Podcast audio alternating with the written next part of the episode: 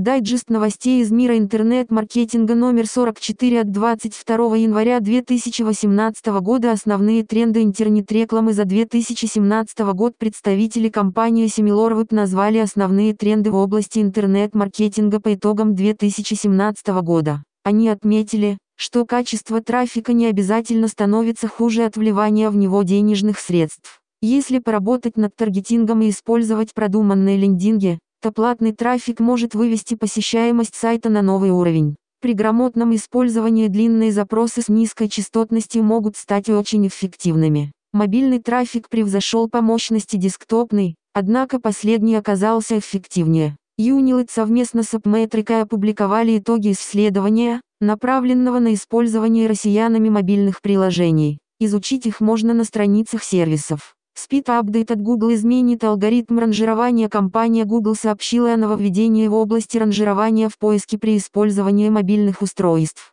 С 1 июля 2018 года скорость загрузки страницы будет влиять на положение сайта в поисковой выдаче. Утверждается, что это изменение затронет лишь малый процент сайтов, имеющих худшие показатели по скорости и пользовательскому опыту. Ресурсы, имеющие долгую загрузку, но содержащие популярный контент по-прежнему могут находиться в лидерах. Google совершенствует AdWords на Android-устройствах. Пользователи Android получили новые возможности для использования AdWords. Новый функционал позволит осуществлять редактирование ключевых слов в компаниях, добавлять и удалять их теперь не составит труда. Работа новых функций интуитивно понятна. Например, для удаления слова надо кликнуть по нему один раз, а затем нажать на корзину в правом верхнем углу. Заработать на рекламе в YouTube теперь могут не все. Компания YouTube заявила о введении ограничений на монетизацию контента. Теперь, чтобы заработать на рекламе, площадка должна иметь прибыль не менее 100 долларов, содержать 1000 подписчиков, а общая продолжительность просмотра видео должна быть от 4000 года часов. Все эти показатели площадки должны набрать за год. Ради улучшения качества контента компания Google будет повышать прозрачность и сделает контроль за рекламой более простым.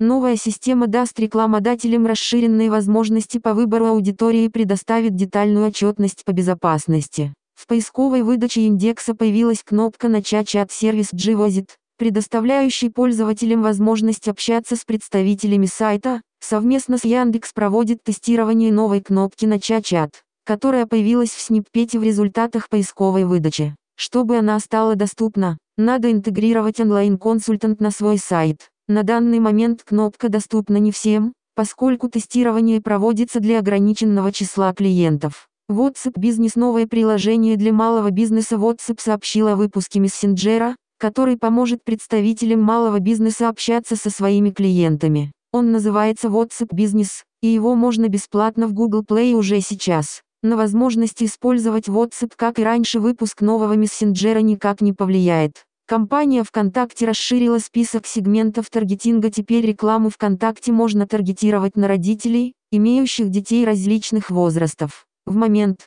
когда рекламодатель создает объявление, он может выбрать, на каких родителей должна быть направлена реклама, указав возраст ребенка от 1 до 12 лет. Новая возможность позволит эффективнее продвигать детские товары и услуги. Слушайте подкасты SEO XL.